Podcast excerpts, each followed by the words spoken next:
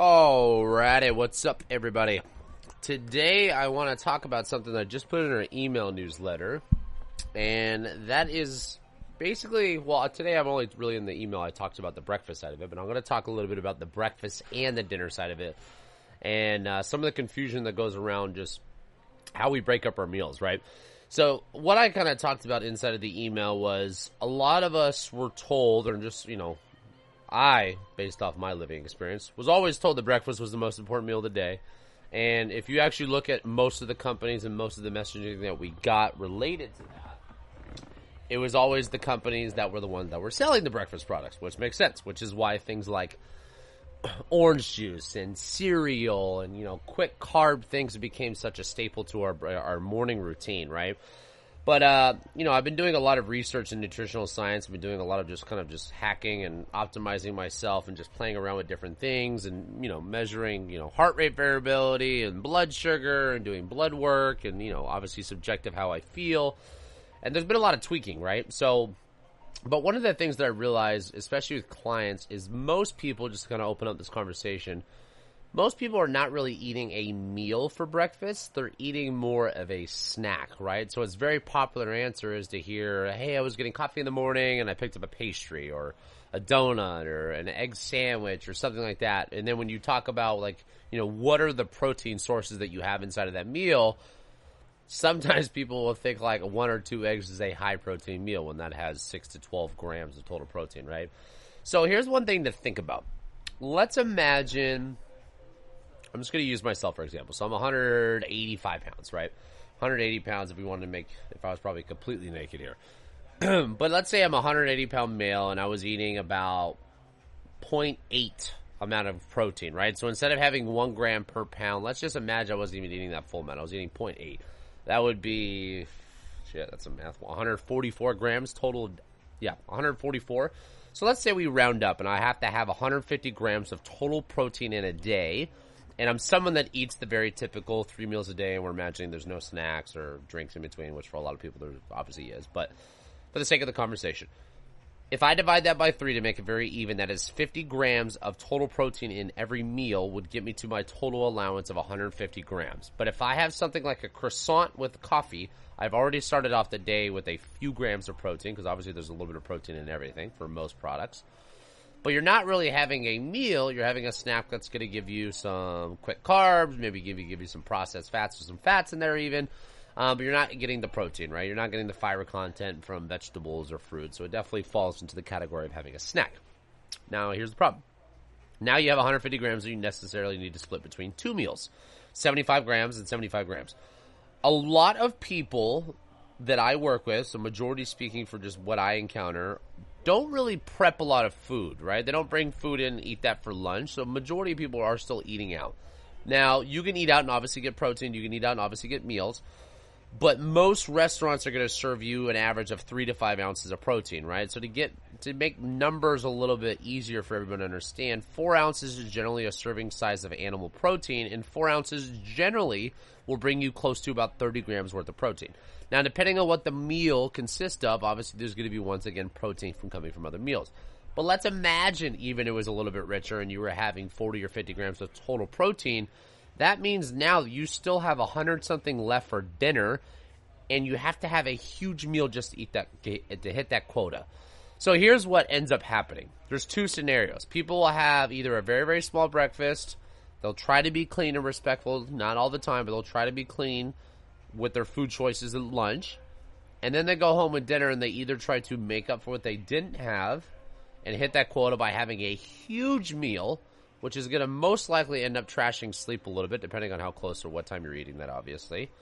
Or they're just not going to get enough and they're going to be under their quota and their goals are going to be hindered from there, right? So today's episode is going to be focused around why breakfast and dinner need to be the meals that you start paying attention to. For more, breakfast purpose is making sure you're getting enough so you're getting the day kind of started with the right kind of requirements. And then dinner, making sure that we're not eating too much, too late, too soon, and too close to bed so it's not affecting your sleep because then you start this downward spiral of sleeping less, your body being a little bit stressed out, hormones being out of whack, eating shittier foods, and you're just like, you know, it's a this kind of endless cycle inside of itself, right? So that's kind of what I want to focus on today. So number one, when you look at breakfast, make sure if we were to think about a very simple goal that we're getting more protein. More people need to focus on eating enough protein for their daily requirements to be more aligned with their goals.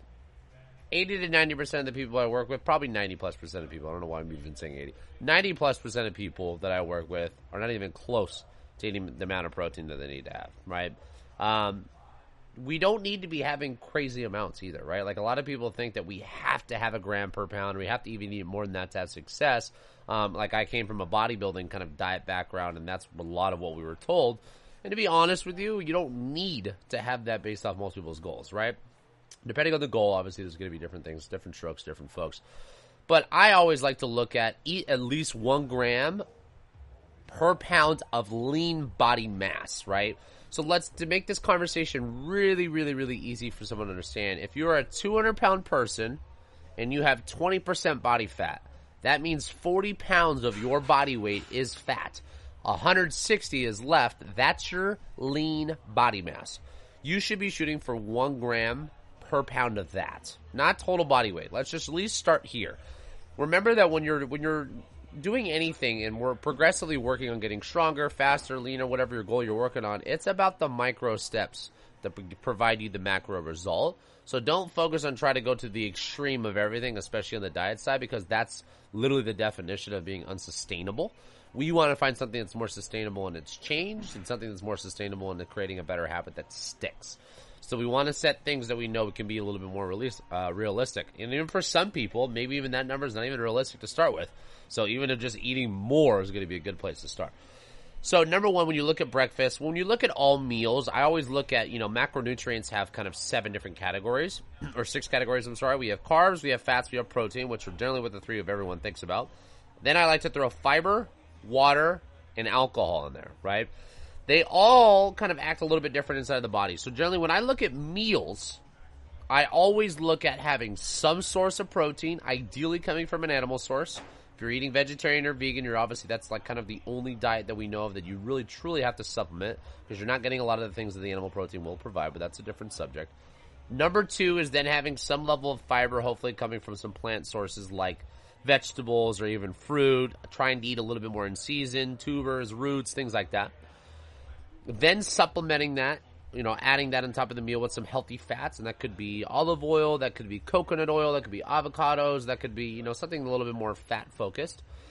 Carbs, I try to uh, I try to focus on those being a little bit more cyclical. So if you're someone that has a lot of lean body mass or someone that's very active, yeah, you can pretty much get away with having carbs in every meal. If you're someone that's trying to focus on weight loss, that's not active, that has pretty high body fat percentage and low skeletal muscle mass, that's something you want to be a little bit more cyclical in its approach. Um, you know, so not having carbs necessarily, and that would be things like rice or pastas or breads or things like that. Not having those every meal. Um, and then obviously alcohol and water, things like that. Right? Water obviously trying to have all the time, and alcohol trying to reduce. Right?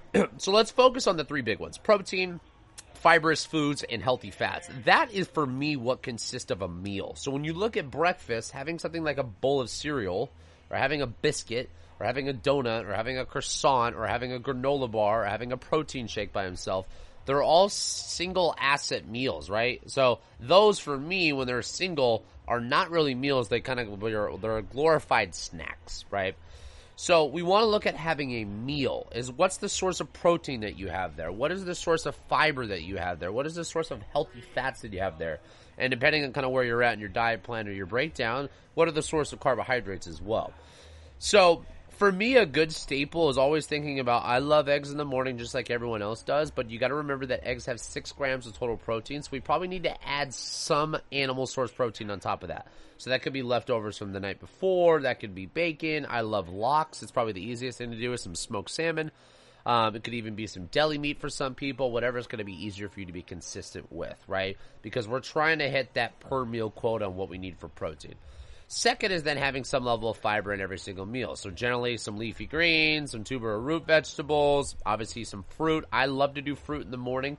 Um, I feel like it kind of helps me with my sweet tooth. I try to stick to more blueberries, things that are just like, you know, less glycemic variable would be a better way to say it. Um, but obviously in season, I tend to get a little bit more pineapples and mangoes because they taste better. They're in season, and I'm a you know I'm a body type that can handle it. So depending on you know I'm trying to have a general rule as I'm speaking about this that's a meal, right? And then obviously having some healthy fats, which come from the eggs or avocado or olive oil, and a lot of times it's just even just the oils that we're cooking in. If you do a good enough job of having a very solid, nutritious, nutrient filled meal, you won't feel like you need to make up for them, and you'll remove a lot of these cravings that a lot of people get towards the end of back half of their day. So that's breakfast. Change breakfast from a snack to a meal. Now let's focus on dinner, right? Dinner, you got to remember at nighttime, your body is less uh, insulin sensitive, right? So you actually can get away with eating more carb rich foods earlier in the day and get away with that because your body's a little bit more insulin sensitive. So it's less responsive to glucose and carbs and those kind of things.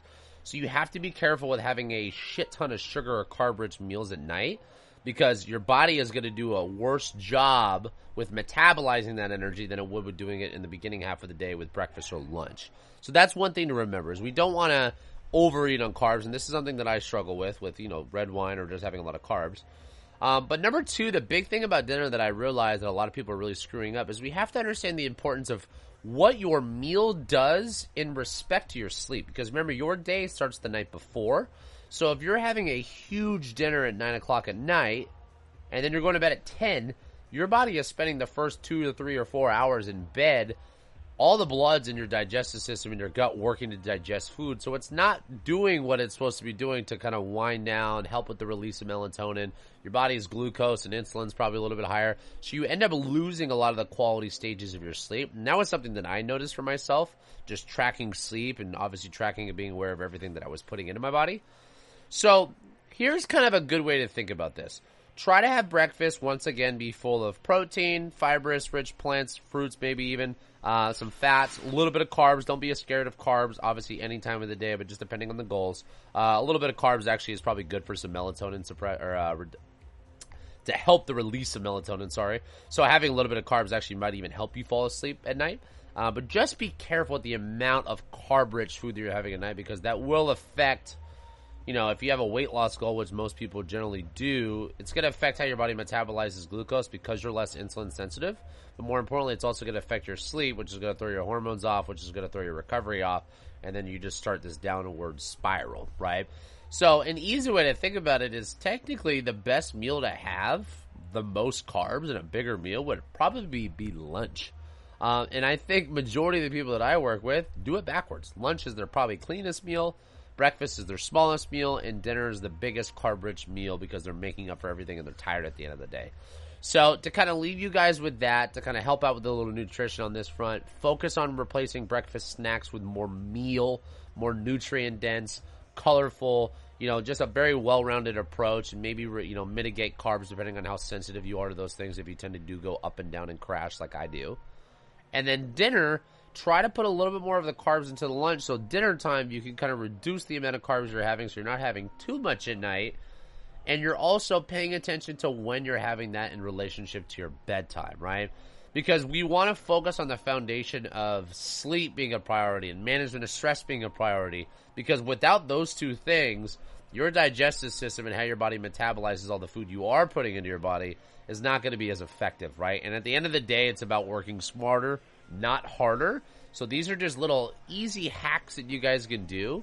Um, and like I said, if you're someone that is looking to kind of, you know, reduce body fat mass, build some lean body mass, you know, lose a little bit of weight like most people do, we have to get adequate protein, adequate nutrients to be able to feed the growth of muscle to stay anabolic enough to be able to do that. But we also have to be at enough of a calorie deficit to allow for body fat reduction and allow for weight loss. And the problem with eating carb rich, or like processed refined food, tends to be filled with carbs and fats. And that's a different podcast to kind of talk about why those two macros by themselves are together tend to be a little bit dangerous because they're very highly palatable foods. Um, and you can end up overeating. It's not necessarily those foods are going to be disaster, which, you know, depending on who you are, I would disagree because I'm a big believer in the quality of food and kind of how those foods are processed with the oils that they're cooked in and the temperatures that they're cooked at. But at the end of the day, if it makes you overeat, weight loss and fat loss will be impossible, right? So those are kind of the two things I want to leave you with, right? Focus on breakfast becoming more of a meal. Focus on dinner becoming a little bit earlier, a little bit less carbs, and moving those carbs maybe to the beginning part of the day or the middle part of the day where your body is more insulin sensitive so it can actually metabolically be more efficient at taking those carbohydrates in without storing them like fat without reducing kind of uh, the restorative stages of sleep that we have at night when we're having a bunch of carbs from you know a heavy carb dinner or dessert or alcohol at night, right? So if you guys have any questions on this, feel free to reach out to me on Instagram, either on my personal page or obviously our business page on Functional Lifestyles. Um, and for those that are just starting to listen to this, please subscribe, leave a review. Um, I'm really liking this. I just started doing this a couple months ago, but it's a cool way for me to kind of just really vent and let this be a platform for education for those that want to listen to. Um, and other than that, talk to you guys soon. See ya.